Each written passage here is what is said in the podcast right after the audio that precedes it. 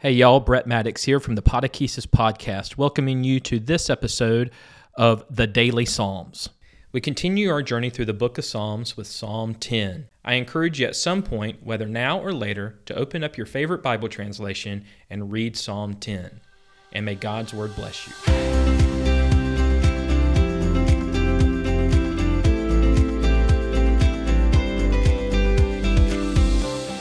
Today we are looking at the second part of what was probably one complete acrostic psalm combined with Psalm 9. Remember, the purpose of an acrostic psalm was to help teach people, particularly the young, the Word of God. The acrostic device would be in the original Hebrew. Psalm 10 starts with a statement that many of us have probably cried out in our lifetimes Why are you so far away? Speaking to God, David shows his very real frustration that God seems distant in his response and interaction with David. Particularly, David is wondering, Where are you, God, with the wicked, those who don't believe in God? It's a very real question that comes from very real frustration. The question comes up How real are you being in your prayers? Are you even praying? Some of us give up on prayer because we grow so frustrated and wonder, Why are you so far away, Lord?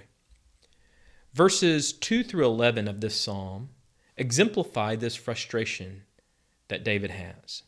Notice some of the complaints he makes in the psalm. He says, There are those who claim mockingly that there is no God. They practice oppression of those who are vulnerable. They forget the poor. They speak mischief and they ambush like a lion, he says those who are weak.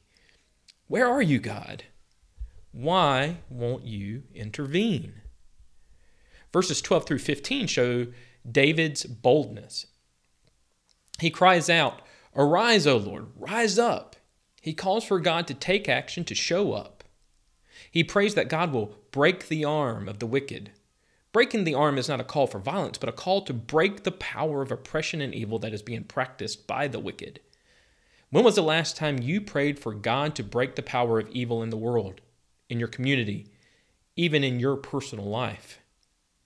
David will end this psalm differently from how he started it. Instead of crying out, Why are you so far away? David will now confess that God is king.